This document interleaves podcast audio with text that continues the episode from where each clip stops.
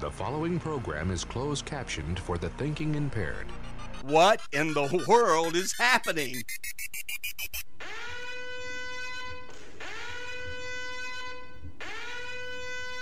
It is season four of the Salmon Says podcast.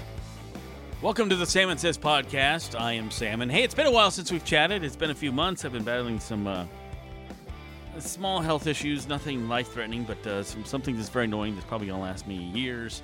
Um, but, you know, it's something I need to get used to. Besides that, between full time job and, and part time job and, and family stuff and, you know, just life in general, I've been busy. So, no excuses. I appreciate you guys tuning in, and faithful listeners. Uh, thank you all for that. Well, uh, today we're going to talk about flying, okay? Um, and, and, I remember fl- the first time I flew, I don't remember, we flew from, I don't even know where we're going. I think we are going from the West Coast to the Midwest. Anyways, I was about five. And it was my mom, my brother, and I. And Dad didn't go because I think he had to work, stay stay home working, and couldn't couldn't get time off or something. Anyways, and I, I don't think I was scared. I, I don't really remember. Mom, mom would know better than I would, but maybe at first I was scared. And once we got up in the air, I just I remember as I got older flying, I'm thinking, man, this is amazing. How they get this big old thing up in the air? You know, I have a hard time making a paper airplane that can fly.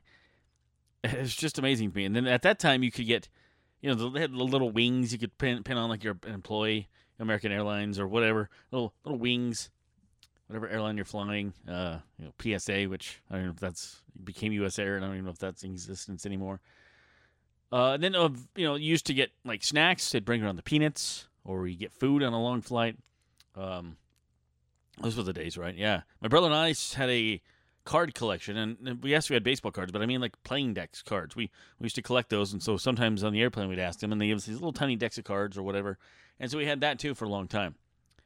As I got older and started flying by myself, I had different experiences. Uh, when I was, um, one time I was well, I wasn't flying by myself. I was with my mom and my my family. Anyways, I don't remember if if, if dad and brother were on this one. I think so, but we got a certain height, and my ears just start hurting really bad and it was like a sinus thing. I don't know, something with the elevation, you know.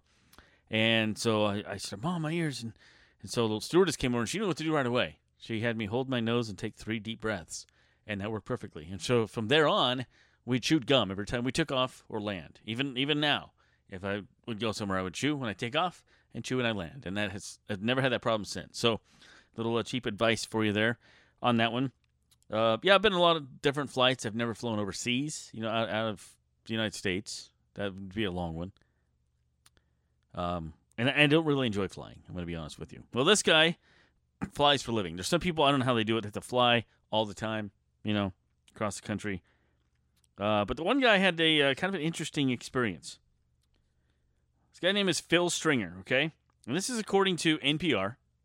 So give them credit for this, but he's 34 years old. He's the chief operating officer for a real estate brokerage uh, brokerage and also consults with businesses about using AI. Now, as I said, he travels a lot, but uh, Sunday last month, okay, and this this came out in uh, July, so this happened back in June, so it's been a little while. Anyways, an early morning flight home from Oklahoma City to Charlotte, he was incrementally delayed throughout the course of the day for maintenance reasons. So he set up shop at the airport and uh, which was in like a you know a coffee place. And then when that closed, he just found a table nearby. He was finally called to his gate just before midnight. He found it nearly empty. Here's what he said. He said, "I had thought everyone had boarded and I was late." But he said no to the stewardess. She said, "Honey, you're the only one left." So everybody else had just given up on the flight, and he's still waiting around. Do you think they took off? They did. It's pretty crazy. It was just Stringer, four flight attendants who were called back from their hotel for roughly two and a half hour flight. So there's four flight attendants. One guy is a passenger, your pilot and your co-pilot. So there's six people employed that are on the plane, and one guy flying as a, as a you know as a guest. Pretty crazy. Uh, but they made the best of the situation, I guess, according to this article from NPR. They the flight attendant spent the flight on the PA, cracking jokes, teasing each other, chatting with each other, and uh, Stringer became friends with him. It's kind of interesting. He said they could have, you know, could have been bad about it, could have been grumpy, but they weren't. He said, uh, well, he, he has kept in touch with some of the flight attendants, texting regularly in a group chat about their day to day lives and vital frame. He's even bought plane tickets to visit them at their home in Dallas later this month. Pretty interesting. He finally his flight finally landed around 3:30 a.m. local time. He realized a long check his long check-in bag was lost because he did that earlier, right before he ever took off.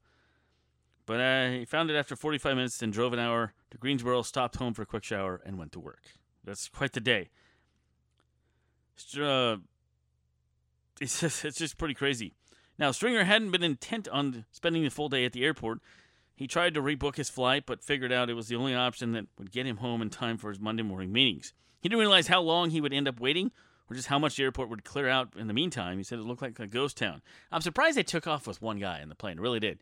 But he says uh, airplanes make more money with baggage, transporting baggage, than they do with people. So in his mind, he thought they were going to fly the plane one way or the other. Now, would you had you know an empty plane with four stewardess on it? I'm sure that's happened. But as every, you know, everybody cancels flight. Imagine one guy, you get called back in the hotel. You're like, oh, all right, get your flight uniform on, you pack everything up because you're done. You know, you're leaving too. So you get to the airport and there's one guy there. That would be so weird. And I bet they still, you know, did they bring around the beverage cart? Um, sir, you have to wait your turn, and we can only give you the half can of soda, even though you're the only one here. How much you pay for those tickets? That ticks me off. They give you the half can of soda. No more food, no peanuts, no games. It was an in-flight movie, maybe. I don't know how long the flight was, but he made friends with the stewardess. You know, they're having fun, I guess. So, kind of an interesting thing. um, he credits the crew's positivity with turning his tough travel day around. There was uh, certain announcements by the crew that made by law, even though they had an audience of one, they had to do the seatbelt thing, the emergency exits, that kind of thing. As he sees that the people who can be positive in negative situation are the type of people he wants to stay connected with. So he made friends out of it.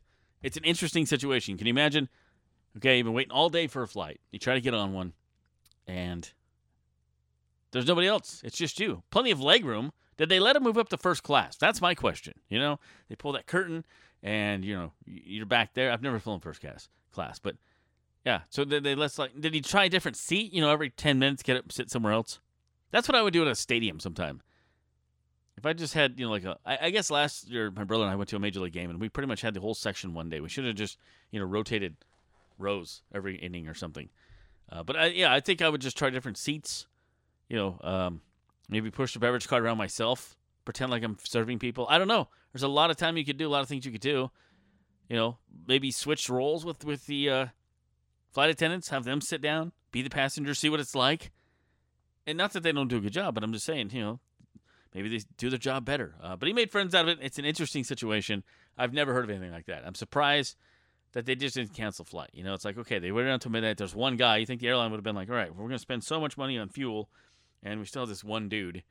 And I don't know, but whatever, it happened, and so that's really interesting. This has been a presentation of the Salmon Says podcast, copyright 2023, Salmon Says Media. Don't steal it.